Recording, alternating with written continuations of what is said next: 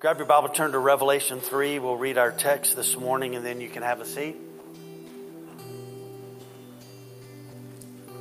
Revelation 3. Revelation 3, and we'll finish things up. The seventh church, Laodicea. Sorry, I got to say that right.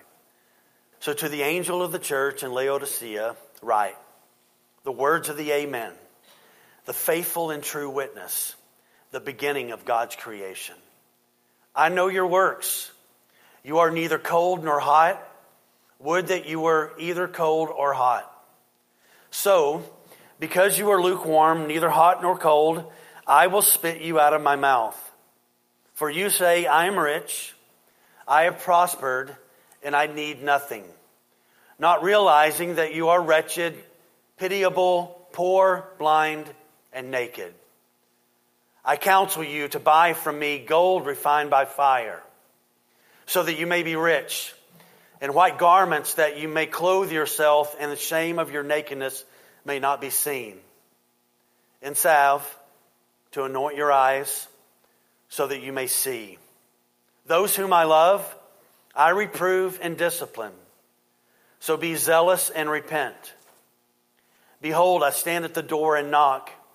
If anyone hears my voice and opens the door, I will come into him and eat with him, and he with me.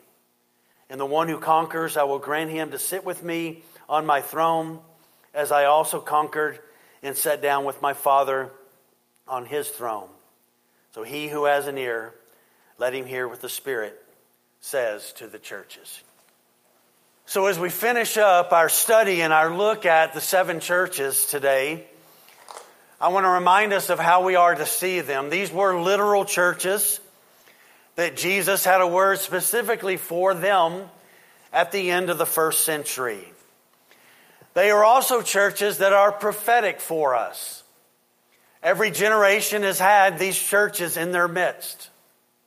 Thirdly, they are also to be personal to us in regard to lessons to be learned from these, to understand what we need to know about church, what we need to avoid about church, what we need to embrace about church. So, this last word to this seventh church is harsher than the other six. As Jesus, we will see today, has nothing to say positive about Laodicea. A couple of weeks ago with Sardis, that Sardis had a lot of issues, but Jesus says to them, But you still have a few that are in your midst that have not soiled their garments. So those Sardis had a lot of issues, and there were just a handful of people that were faithfully walking with God. It appears from what Jesus says here about Laodicea is that nobody is walking with God in the church. And I believe this starts with leadership and it works its way down. There is nothing that Jesus sees about this church that deserves any kind of recognition or any kind of praise. Some have said, as we get to the seventh church, that we have moved from the apostles to the apostasy of the church. There are many who read Revelation 2 and 3 in a prophetic sense in this way that they were representations of the eras of the church from the apostles' time all the way to the very end time until tribulation came. And those who believe to understand Revelation 2 and 3 in this light would say that Revelation 3 at the end with Laodicea here, this is a representation of the end time church. This is the kind of church that Paul writes about. Then in the last days, people will no longer be interested in listening to truth that comes from the scripture. But if you'll remember what Paul says to Timothy, but they will gather teachers to tell them what they want to hear, that it'll just be tickling of the ears, um, so that people in the end days will do that. And so many people believe that this is the case, that as we look at this church, this is what the church, for the most part, will look like. There will always be a remnant, right? We've talked about that. There will always be a remnant of true people walking with the Lord, but some believe that Laodicea is a representation of the apostasy of the church at the end of the age. So, again, as I said, there's nothing positive to say about Laodicea. And we will see that there are principles here that need to be known by us and they need to be avoided by us. The Laodicean mindset is one that is concerned about yourself, not anything else. We will see in a moment that they're bragging. They've got a false perception of themselves. It's all about themselves, and they are centered in that way. And so, this kind of church is one that's all about making sure everybody's pleased, everybody is happy. By the way, part of my call in my life is to offend you sometimes on Sunday morning. It is. That's what preaching does. The Spirit's role is to convict the world of sin and righteousness and judgment. And so, if a church is being faithful and if, if a teacher is being faithful to what the Scripture says, you will be offended sometimes inside the church, hopefully in the right kind of way. That the offense would come to bring change and transformation. And Jesus is going to call Laodicea to repent. He's going to give them opportunity to not continue in the way that they are. But this is a church that is about pleasing self. It ignores the Word of God and the will of God altogether. It is a me centered church. The great duty is to preach, to praise, and to promote and to proclaim Jesus. That's what the church is to be about. Jesus is to be on the throne of the church. And no one is qualified to take his place, right? No one is. So he sits on the throne of the church, and he's not to be substituted for any kind of man centered thought, any kind of other thing. He sits on the throne of the church, and so we yield to him to follow him. So let's begin to walk through this so that we can see fully what Jesus has to say here. The first thing that I want us to be reminded of is the first part of verse 14 is that this is now the seventh time that Jesus has addressed the angel of this local church. Angel means messenger. So this is some kind of a point person in Laodicea that this message has come to, particularly to draw their attention to the role that they are to have in leading this church. And so, once again, for the seventh time, Jesus says, and to the angel of the church, and he's done this again in, in six other places, six other names, now a seventh in Laodicea, write these words. One of the great blessings a local church can have is this is when the pastor and the elders deeply, highly regard the Word of God. And they are teachers of it and proclaimers, and everything about the structure of the church is centered around that idea of teaching the truth and guiding people in the truth. And when the leaders of the church are that way, the church members and the people who come and serve there are the great benefactors of that, that the leadership treasures the truth of God's word. But there's a flip side to that, and the flip side is this, is it is terrible for a local people to have leaders who do not value the glory of Christ and the wonder of the Word of God that He has spoken to us and that Scripture has come to us. That is a huge detriment that would come upon a local church. Back in the spring, we were walking in the W4 through the book of Hosea, a very significant book. Um, Hosea is prophesying and speaking on God's behalf, speaking God's words to the northern kingdom. The Assyrian ki- kingdom has not come in, and the 10 tribes to the north are going to be scooped up by the Assyrians, and they will be scattered among the nations. Judah will be left. But Hosea is prophesying to the northern kingdom, and particularly, he is prophesying to their priests. The priests were in great neglect of their duty and their call. So in Hosea chapter 4, verse 6, listen to these words. Hosea says, My people are destroyed for lack of knowledge. Because you, priests, speaking to the priests, because you have rejected knowledge. And I reject you from being a priest to me. And since you have forgotten the law of your God, I will also, I also will forget your children. So this is 800 years before the coming of Christ. There's a crisis in the northern kingdom. The priests, those called of God, are no longer teaching the Word of God. As the people come to the temple, they are doing other things. And people now, for quite a while, have not been taught the word. It's not been, right faith has not been modeled for them. And God is holding the leadership in the temple, the Levites and the, particularly the priests, holding them responsible for this. So God calls Hosea to speak into this situation that there's a lack of knowledge that has infiltrated the people and it's infiltrated the land and it's permeated every aspect of it. And so in the beginning of Hebrews 4, this is what is said. Hear the word of the Lord, O children of Israel. For the Lord has a controversy. He has an issue with the inhabitants of the land. And listen to what God says. There is no faithfulness or steadfast love and no knowledge of God in the land. But this is what you could see everywhere in the northern kingdom. There's swearing and lying and murder, stealing, committing adultery. They break all bounds, and bloodshed follows bloodshed. And then God says through Hosea, He says, Therefore the land mourns.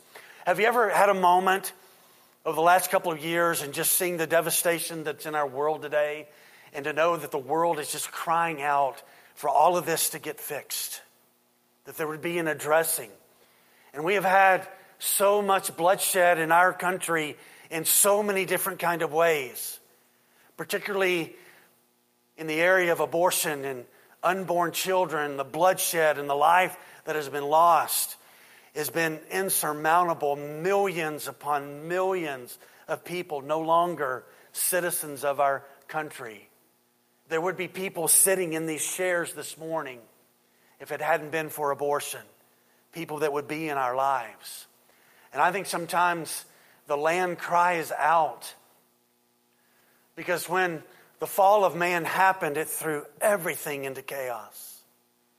And so in Hosea's day, God is calling out and he says, Therefore, the land even mourns, and all who dwell in it, they languish and also the beasts of the field and the birds of the heaven, and even the fish of the sea are taken away.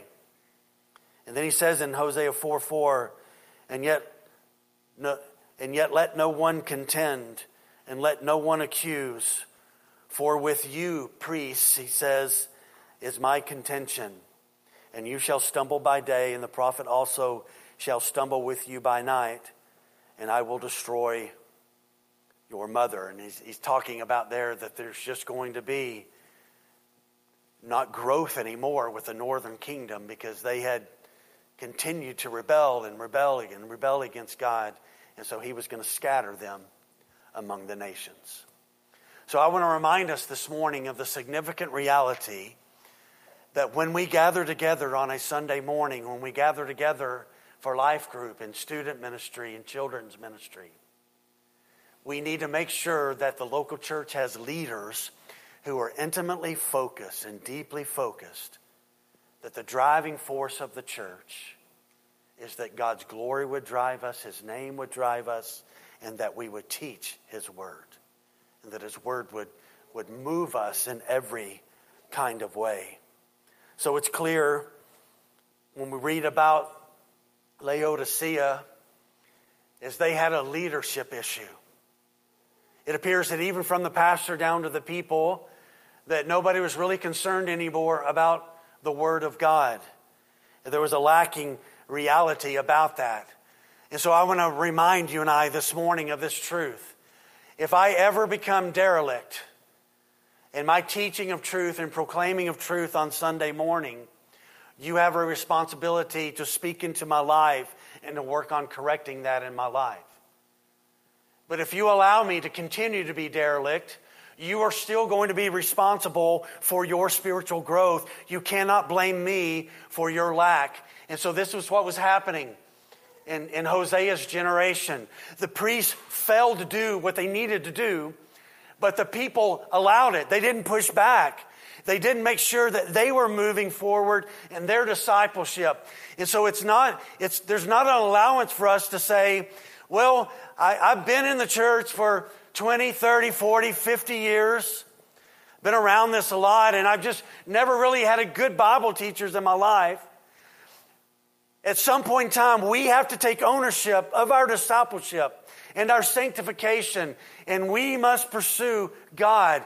But here at Laodicea, it seems the pastor is not leading, the leaders are not leading, the people are not holding anyone accountable. And so the reality is this is that where truth is neglected, truth has originally been rejected. And that's the case with Laodicea. And this is the case in many churches today. There's a great neglect of the teaching of the truth of God, and that comes when people in churches and leaders in churches have begun to reject what the Bible has to say, and they have some kind of substitute that is there. Every Sunday, wherever a church gathers on this planet, it doesn't matter the culture, the language, the people group, wherever it is, inside of a building, under a tree, there has been thinking that has been put in place about what is going to be done when God's people gather. And if Christ is not going to be front and center at that church, then that church is going to misdirect their people. You see, a decision needs to be made early on and planned that when we come together, there's going to be one driving focus, and it must be, as Psalm 138 says, God's holy name and God's word, and that they would become the deep seated passion of a local church. So, Laodicea does not have good leadership.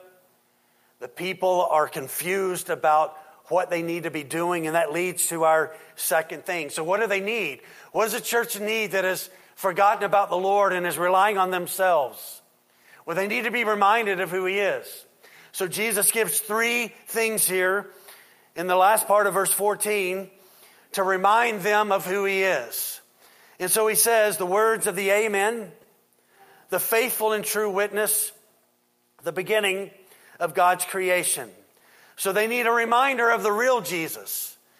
There's a lot of talk about Jesus today, but is it to talk about the biblical Jesus and the real Jesus?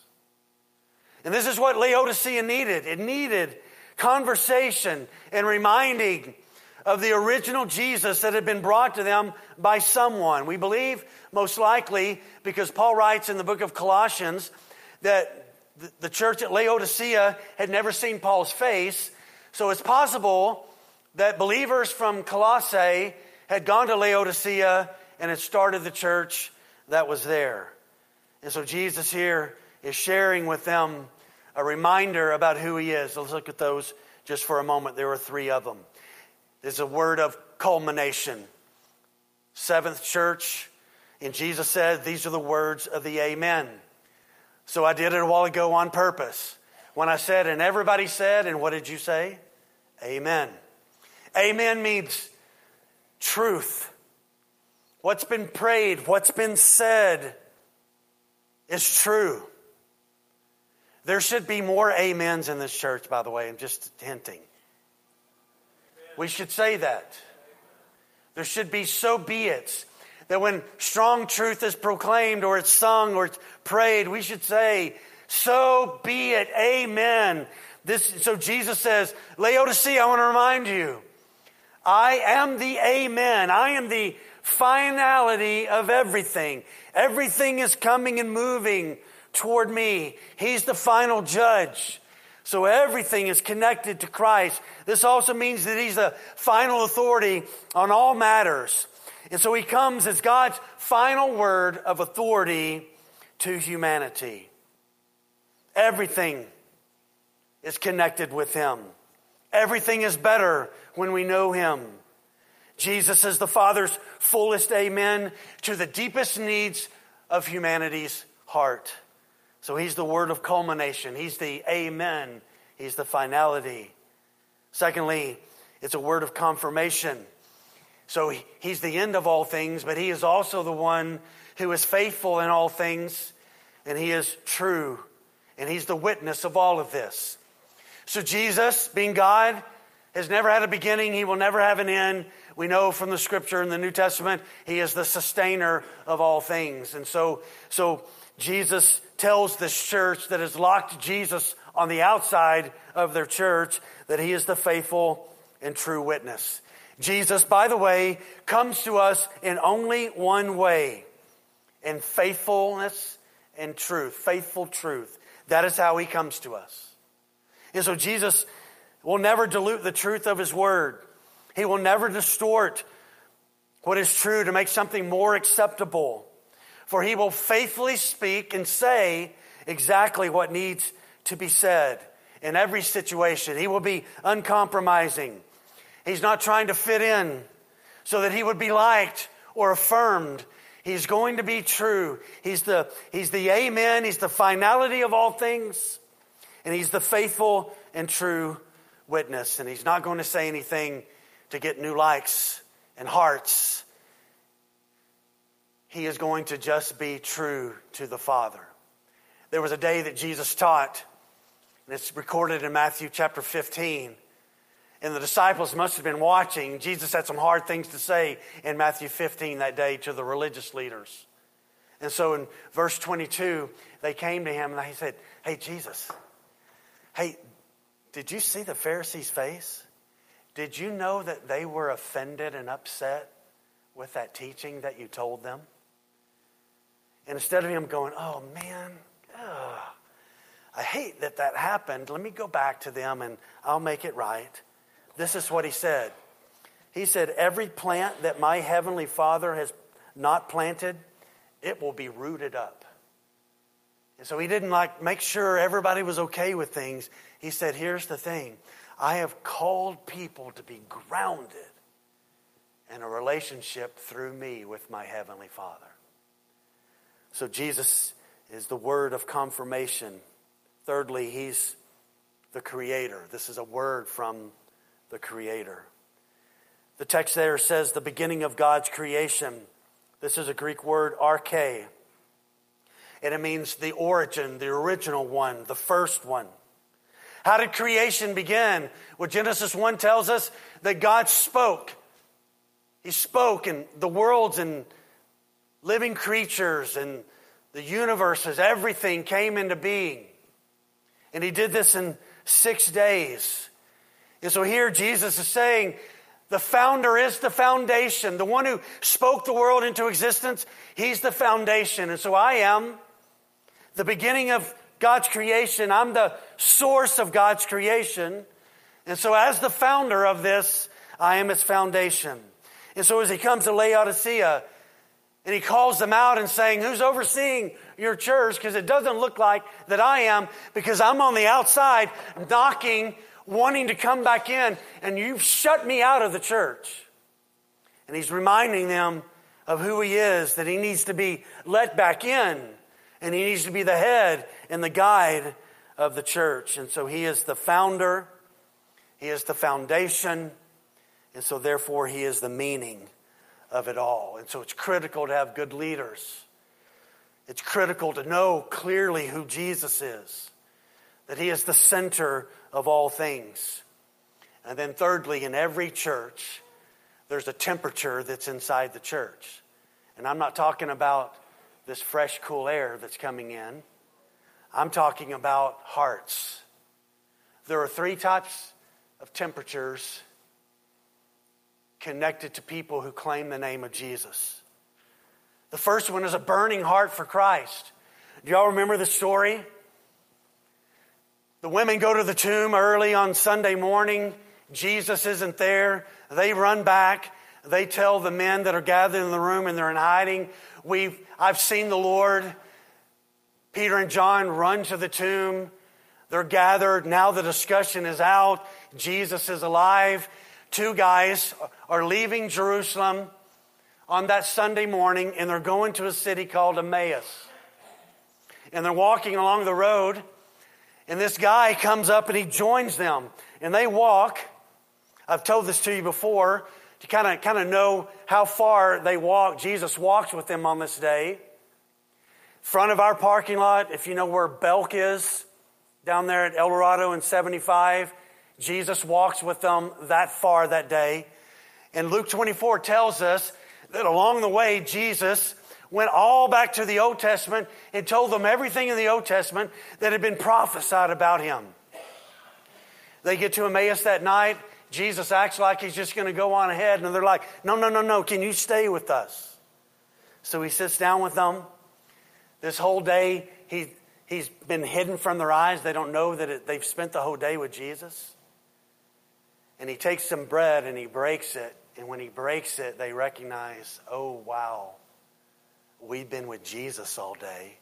And just like that, he just disappears. Well, what would you do? You know what they did? Their hearts were so burning because they'd been with him all day. They went all the way back to Jerusalem because they had to tell somebody that they'd seen the risen Christ.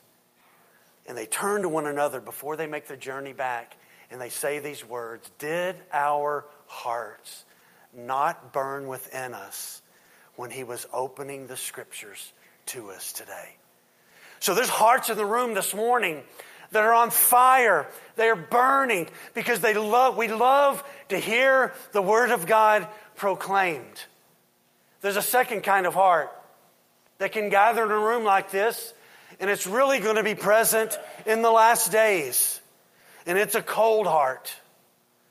So, Jesus in Matthew 24, speaking about the context is all of the last days.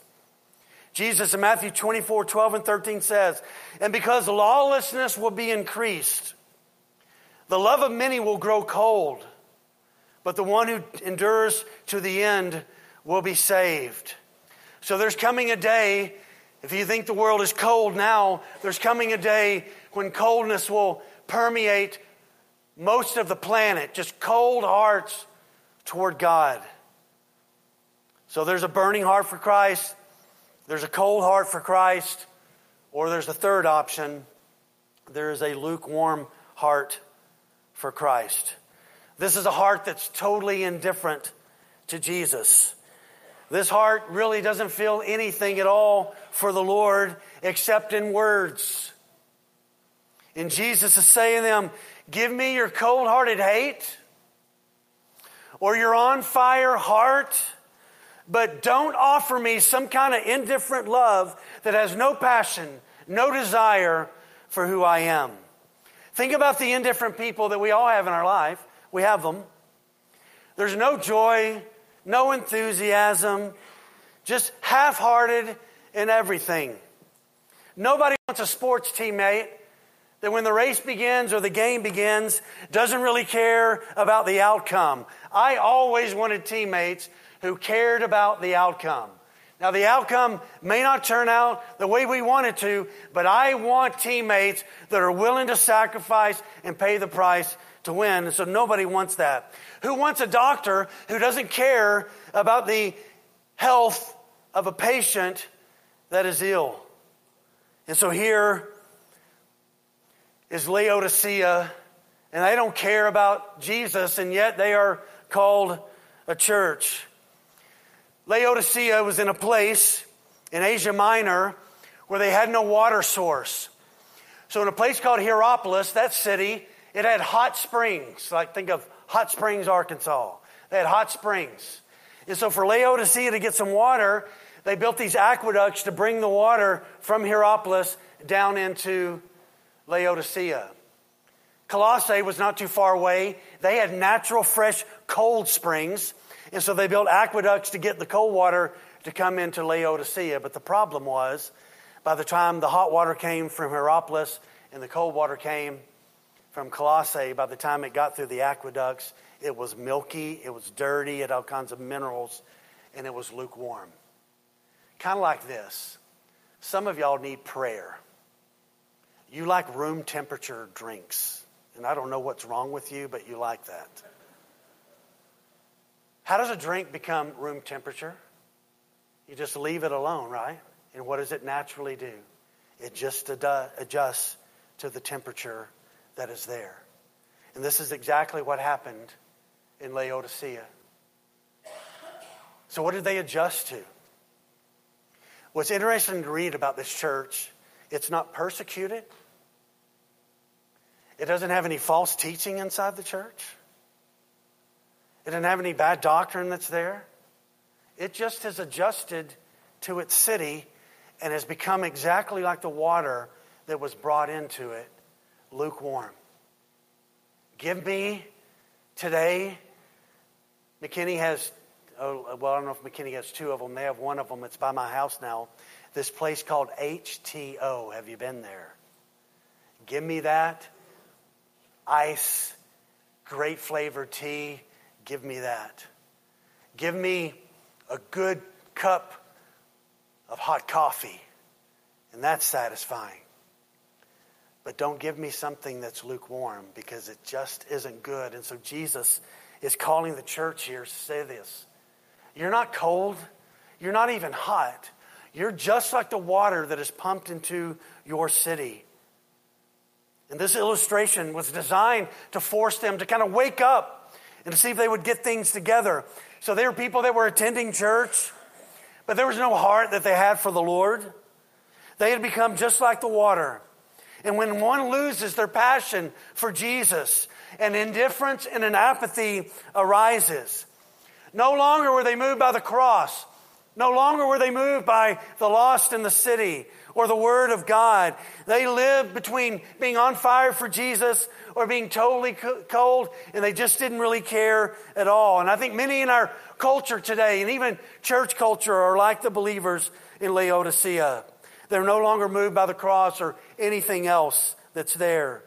They are just content to occupy the middle of the road and to not be passionate for Jesus. Interesting. When this happens in a church where Jesus is locked on the outside, you know what happens on the inside of that church? There's a substitute that's made, some kind of substitute. And this is what was happening here. Because we're going to see in a moment, he's outside knocking, and they've left him out, and they're no longer interested. And Jesus says, Let me tell you what I believe about this. And I don't know why. I guess, I guess Christians are nice. I guess we're nice, right? Are we nice? Yes, we should be nice. But the Bible translators have been too nice with this verse. He's not spitting them out of his mouth. The Greek word literally puking. This is what Jesus thinks about half hearted, indifferent perspective of him in a local church. He will literally throw up. This Greek word here that that is translated English wise, spit or spew, is a word where we get our English word emetic. If you know anything about emetics, they are given to people who've uh, maybe tried to commit suicide or they've taken poison. They put an emetic down in them and it forces everything that's down inside to come back up. And that's what the word means here. And we have softened this, I guess because we're nice, but it should say puke. It should say throw up because that's exactly what it is meant here. You see, some churches move God in that their faith is hot. Some make him angry by being completely cold toward him. And some churches make him sick as they are lukewarm. The lukewarm life is one where it's not sure, you're not for sure where somebody stands on something. The taste is not good, nor the temperature. This is an apathetic, middle of the road faith that has no passion and no zeal to it anymore. And likely it's not real faith. Jesus is not a part of this church anymore, and nobody knows it. He's on the outside, and he's knocking, saying, Hey, do y'all want me to come back in? Because I'm willing to come back in. And nobody knows what's going on because they're so focused upon themselves. Lukewarm faith never accomplishes anything. And so, a neutral church, listen, in today's culture, in America today, there cannot be, but there is, neutral churches. It needs to be clear where we stand, what we think, what we teach.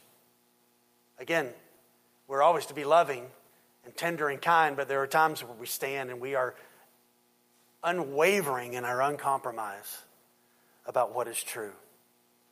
So Jesus finds no refreshment at all in a church like Laodicea. This is a hard place to lead, probably, this church. If the pastor did have his thing, his, his life together, this would have been a hard place to lead. Lukewarm person is one who has lost his dependence upon God and is trusting in their own provision for life. One of the things that's interesting about Laodicea is this it was such a rich place that when they had an earthquake, um, most of the other cities that suffered earthquakes in Asia Minor, um, they sought out Rome's help to help them rebuild their city.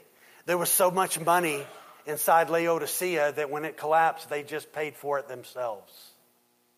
And so they, they become self reliant, ones that could fix things on their own.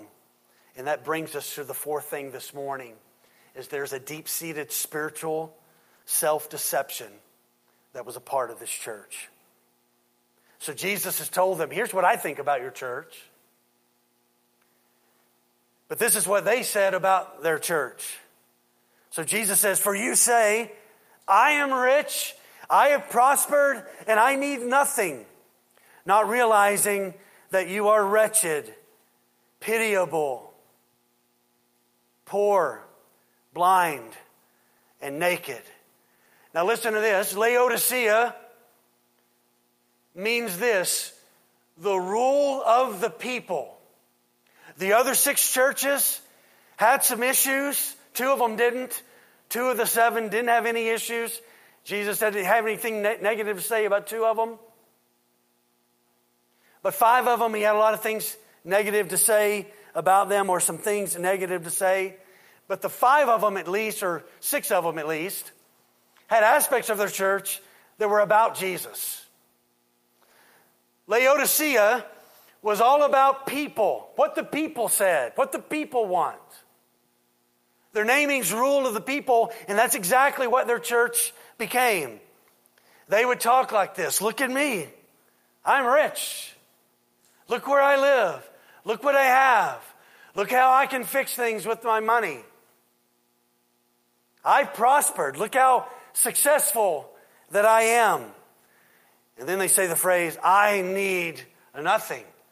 There's nothing that I need because I have money that can fix everything. And so when they talked of their church, they talked about how everything was together and how they didn't need anything, and yet they needed everything that truly mattered. And they were missing it. They were blinded in having a false opinion of who they truly were. You see, a church is to be the Lord's place as he both built the church where he is the cornerstone, and he did so by purchasing the church with his blood. And anytime the word church is mentioned, it should therefore mean that the ministries of the church align with the glory of God and the will of God that's revealed in the Word of God. The church is not to be a place based on pleasing humanity, but the Lord. So everything must be centered and think and thought about that in light of that. So again, they refuse Rome's help. Rome offered help. Hey, we'll help you rebuild your city. And they're like, no, that's okay. We'll just rely on ourselves. And they refuse. Jesus' is teaching that they needed him in every kind of way. All is well, they thought. We've got everything we need. We got a big budget. We can fund the church. We can fund this. We can do this. Look at all the great people that we have who are rich and are pros- prospering and who don't really need anything at all. These are, listen to this, it's where it's going to get really, really Collin County Collin County ish. These are a bunch of self made people trusting their own way and self sufficient, believing that they can supply what they need based in their money. You remember Aesop's fables? If you've ever read all of that, there's a story of a dog who had a bone in his mouth and he came to a pond. And he put his paws on the shore and he looked at the reflection in the water. As he looked at the reflection in the water, he saw another dog with a bone in its mouth. And he began to think to himself, I want that bone. And so he started growling at the dog who had the other bone and he lost his bone and didn't have a bone at all. And this is what happens in our lives when we pursue the things of this earth as if they are the thing that is going to fix us and satisfy us. They are not. Some of us in the last several years have lost jobs. All of this reliance on smooth sailing about a number of different things. Some of us have had health stuff. And we need to be reminded that this idea of self reliance is not going to bring the satisfaction that we need. Satisfaction is going to be grounded in embracing and trusting in the promises of God. And we live in a day and time where self help drives everything, does it not? If you hear phrases like this, run. And these are said in churches. Found these from churches. How you love yourself is how you teach others to love you. Accept yourself, love yourself, and keep moving forward. If you want to fly, you have to give up what weighs you down. Keep taking time for yourself until you are you again. The only person who can pull me down is myself, and I am not going to let myself pull me down anymore. It's all about finding the calm in the chaos. Hey, focus on the good, and the good's going to get better. You have your own life. Why waste it focusing on others. How about this one? A lot of churches do this today. Come as you are. Come as you are. Yeah, come as you are, but don't stay as you are. Here's another one. One of the best guides to how to be self loving is to give ourselves the love we are often dreaming about receiving from others. Here's the last one. Until you value yourself, you won't value your time. And until you value your time, you will not do anything with it. And this permeates the Western church, making sure that everybody feels okay this morning. Can I tell you one of the most freeing things? It's this, and I'll just admit it to you. I'm a mess. And Jesus has done something with my mess. And that's where we ought to rest. Nobody has it together. And I don't want to give you something that causes you what? That causes you to look inside your heart to think that you and I have something inside of us that's going to fix us. We do not. But Jesus does. You know what the cross screams? You can't do this yourself. You can't fix yourself, but I can. And I've done something about that. This is Laodicea. It is the church of our age where proclamation from platforms on Sunday morning is making sure that everybody's self esteem is okay. We just would be so much better off to just admit that we don't have it together. None of us have it together. And yet, He somehow, uniquely in our lives, puts us together, does He not? Some of us used to have struggles that for years we wrestled with those things and we just wondered, am I ever going to, I'm a believer, am I ever going to find freedom from that? Or am I just going to be dogged by this? And we look back over our life and we see, boy, He's worked on us. He's chipped away. He's, he's brought a, a strength to our life that we didn't know several years ago. And so we can't get caught up in this spiritual self deception that is grounded in this mindset of Laodicea when we should realize that we're just, as Jesus told them, we're just wretched, pitiable, poor, blind, and naked, and that's why we need Jesus. And so Jesus next tells them with some divine counsel here's what you got to do, Laodicea. You've got to make the right investment You're all about riches of the earth. And I want to say to you, come to me. Jesus says in verse 18, I counsel you to buy from me gold refined by fire. What does that phrase mean? He's saying this, come to me for genuine faith. And I will take your faith and I'll refine it by fire and I will give you riches that you don't know about and that you may not ever have. Have some of you come to the place where you're like, I'm going to have to budget for the rest of my life. I'm never going to have discretionary money. It's just kind of the way that it is. And when you get to a place where you realize that we need to learn to be content with what God has given us and to be faithful with God has given us, we're okay with what God has given us. That there's not a coveting that comes there thinking that we got to have more, got to have more. I got to have a little bit. I've got a little bit more, but then I got to have a little bit more. And then what happens in that in that desire to want more is we we focus on ourselves instead of just living and, and praising God for what He has given us. And so Jesus tells them, "You come to me, and I and, and buy your gold." And He's not saying buy your salvation. He's saying, "I have what you need, and I will refine it, so that you may be rich with heaven stuff." I know we know this verse, but Matthew 6 19, don't, do not lay up for yourself treasures on earth where moth and rust destroy and where thieves break in and steal, but lay up for yourself treasures in heaven where neither moth nor rust destroys and where thieves do not break in and steal. For where your treasure is, what will be there? Our heart. So Jesus says, You come to me, Laodicea, and make the right investment. Find life in me, find riches in me. Secondly, you got to have the right clothing. They're, they're like that story, kid story, the emperor with no clothes. They're like, look at us. I don't need anything. I've prospered. I'm a self made man. I've made it. And Jesus is like, no, you're naked.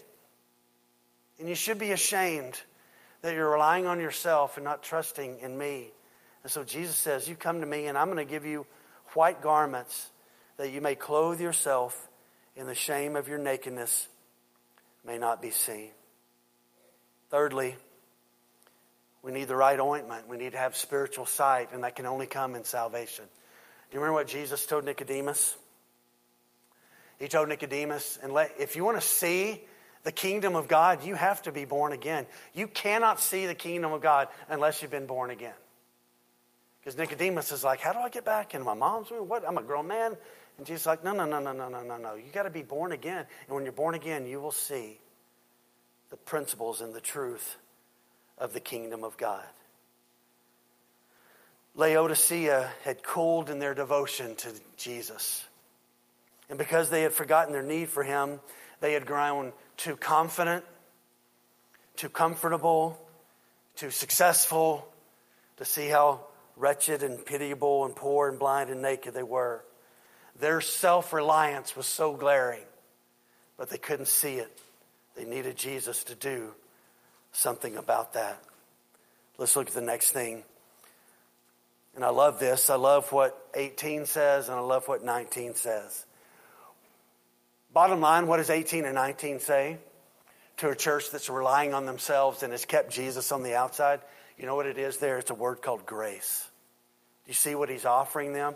He said, You can still come to me and get riches of heaven and to get the garments to cover your spiritual nakedness. And then he says to them, Those whom I love, he's saying to them, I love you, Laodicea. Those whom I love, I reprove and discipline. So do do this. You need to be zealous and you need to repent. So there's a word of tender care that he gives to them. He loves them. He gives them a strong word of caution. I'm going to reprove you. This means I'm going to expose the truth about who you are, and there'll be a punishment that's connected with that. And then he gives them a direct correct correction. He says, I'm going to discipline you. This is a word that means to educate a child as you teach a child when they are younger to learn how to do things. And he tells them, listen, you got to be zealous for me, not zealous about your riches. And so there's a divine work of Jesus that he offers this church. Lastly, verse 20 Behold, I stand at the door and knock. If anyone hears my voice and opens the door, I will come into him and eat with him and he with me. there's the promise of a divine door of Christ knocking. It's interesting here that the verbs are in the perfect tense in the Greek, indicating that this is happening constantly. To the churches that have locked Jesus out, they're no longer interested in his glory and his word. It's not taught. They're gathering in his name, but he's not a part of it because he's on the outside of the church and he's knocking continually.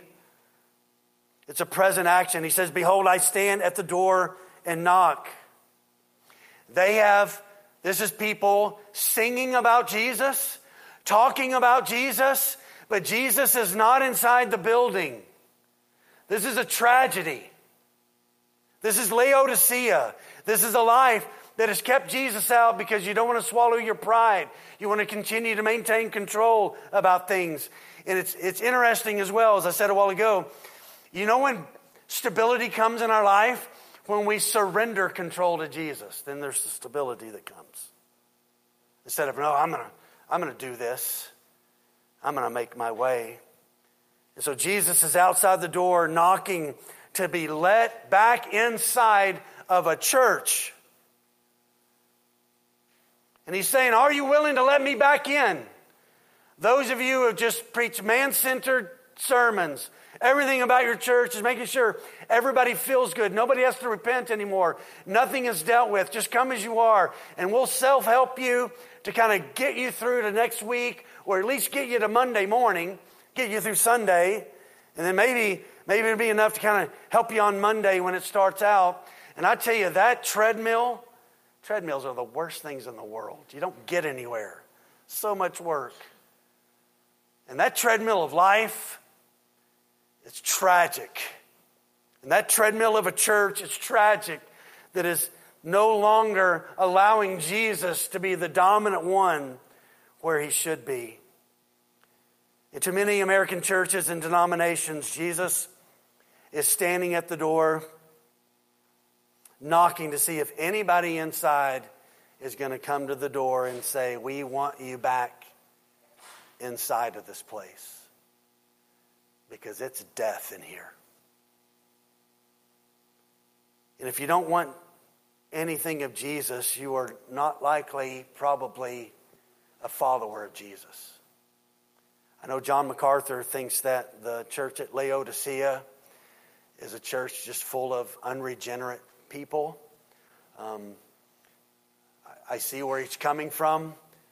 Um, I wrestle with that Jesus still calls this place a church, and he uses the language, but this place, Laodicea, is not about Jesus anymore, except sometimes with some words.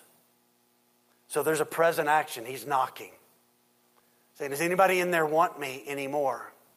Secondly, it's a personal invitation. If anyone hears my voice and opens the door, and when, when, when that happens in a life or a church, he will step back inside and lead. But I tell you what, he's not going to do. He's not forcing the door down. He will let them have what they want. You don't want me? Okay. But he's going to stand and knock, and he's going to consistently knock. And someone the, on the inside is going to say, We want you back, and we, we hear your invitation. And we need you back into this family. We need you back in my marriage. We need you back in my relationship with my children. Jesus, I need you back in the life of our church. There's a famous painting by a guy named Holman Hunt. You probably have seen it before. It's a painting about Revelation 3:20. And it's a picture of Jesus on the outside of a door. It's kind of a cottage looking building. He's got a lantern when he first painted it and he began to show it to people, um, somebody came up to him and said, Hey, Holman, you made a mistake with your painting. And he said, What are you talking about? He said, Yeah, look at the door. There's no door handle on it. And he said, No, that's not a mistake. That's exactly what the text says. The door handle's on the inside. This is not a, this, this has been, uh, Revelation 3.20 has been spiritually abused, that it's all about evangelism. That Jesus is and I do believe he knocks at our heart, but that's not what the text teaches. This is about a church that has kept Jesus out of the church and have substituted Jesus for other things. And that's what the picture is. He's going to consistently knock, he's going to give a personal invitation.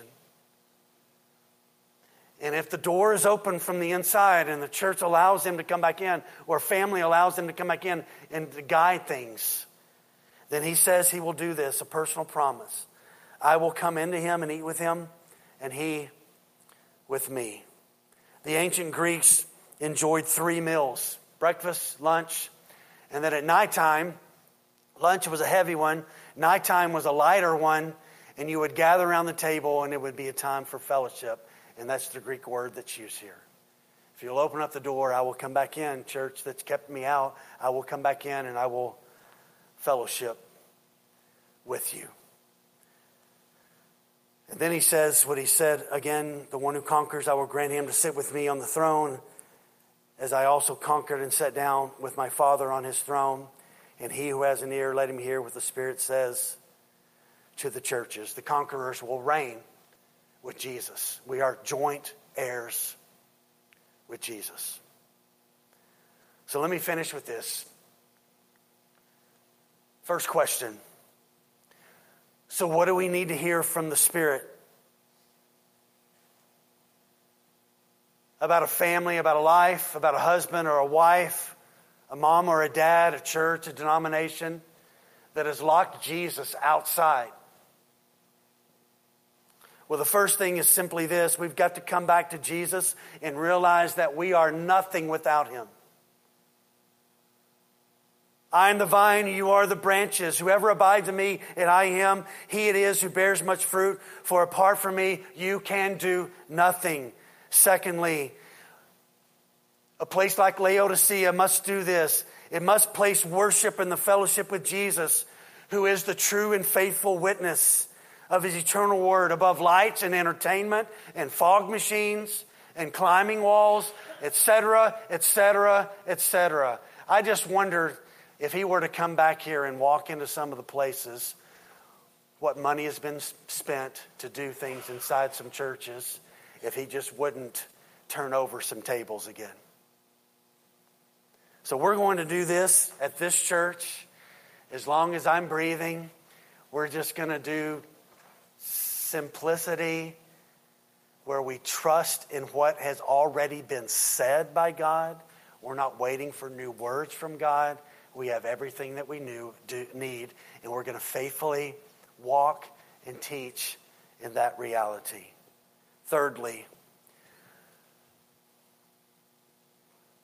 we have got to stop equating material wealth with spiritual blessing.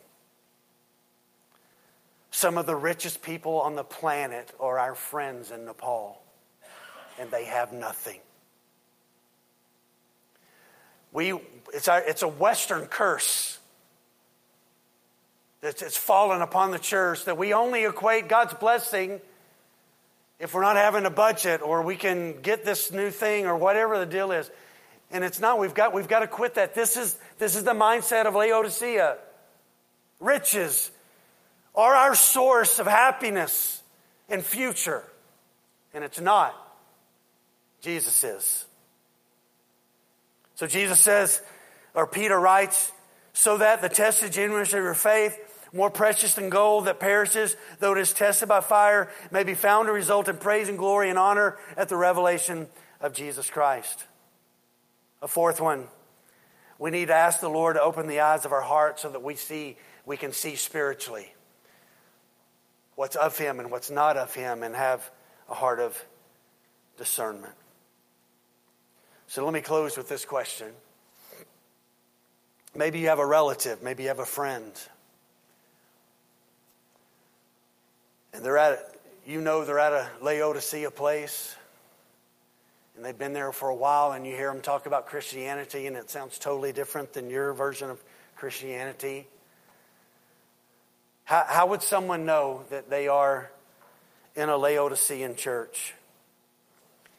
Let me give you some principles. I'll put these on the internal page. If you can't keep up, they're not going to be up here. Um, not that you can't write fast, but if you can't keep up, I'm going to go through these. I'll put them out there for you. This is how you know you're in a Laodicean church. Number one, if you hear more about getting material blessings from God than your spiritual blessings in God, then welcome to Laodicea, because that's where you, you would be. If you hear more about sowing financial seed to unleash your greater abundant life here on earth then you hear about the cross and the resurrection and dying to self, then that person probably is in Laodicea. If you hear more about self esteem and self sufficiency, and you've got to figure out how to love yourself so that you can forgive yourself, then you hear about Christ or again dying to self, then probably somebody is in a church that's just like Laodicea. If you hear more messages whose content substitute the things of the earth as the answer instead of the Savior as the answer to our lives, then somebody probably is in Laodicea.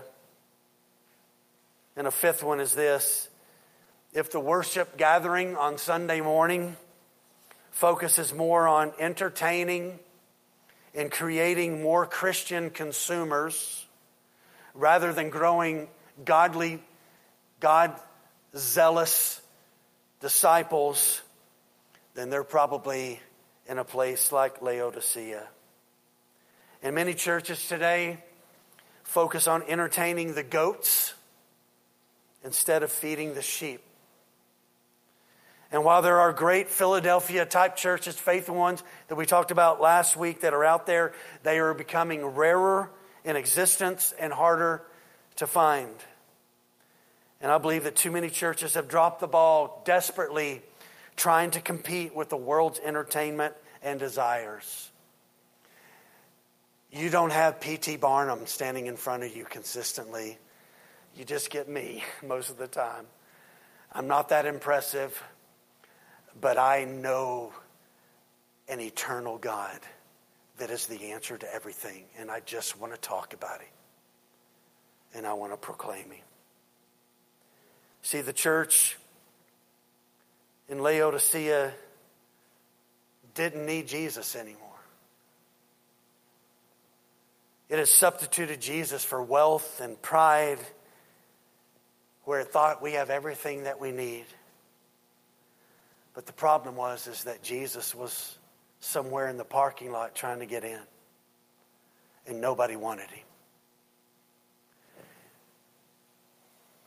Do we want him? Do we want him? He is the lover of broken people. Isn't that good? He just loves broken people. And he's the fixer of our lives. That's what the cross was about. So if you're trying to make it, trying to make it, you're not going to make it. But there is one who has made it, and he's made the way. And we must trust in him. And we need more of him and more of him and more of him. Amen. Amen. Let's pray.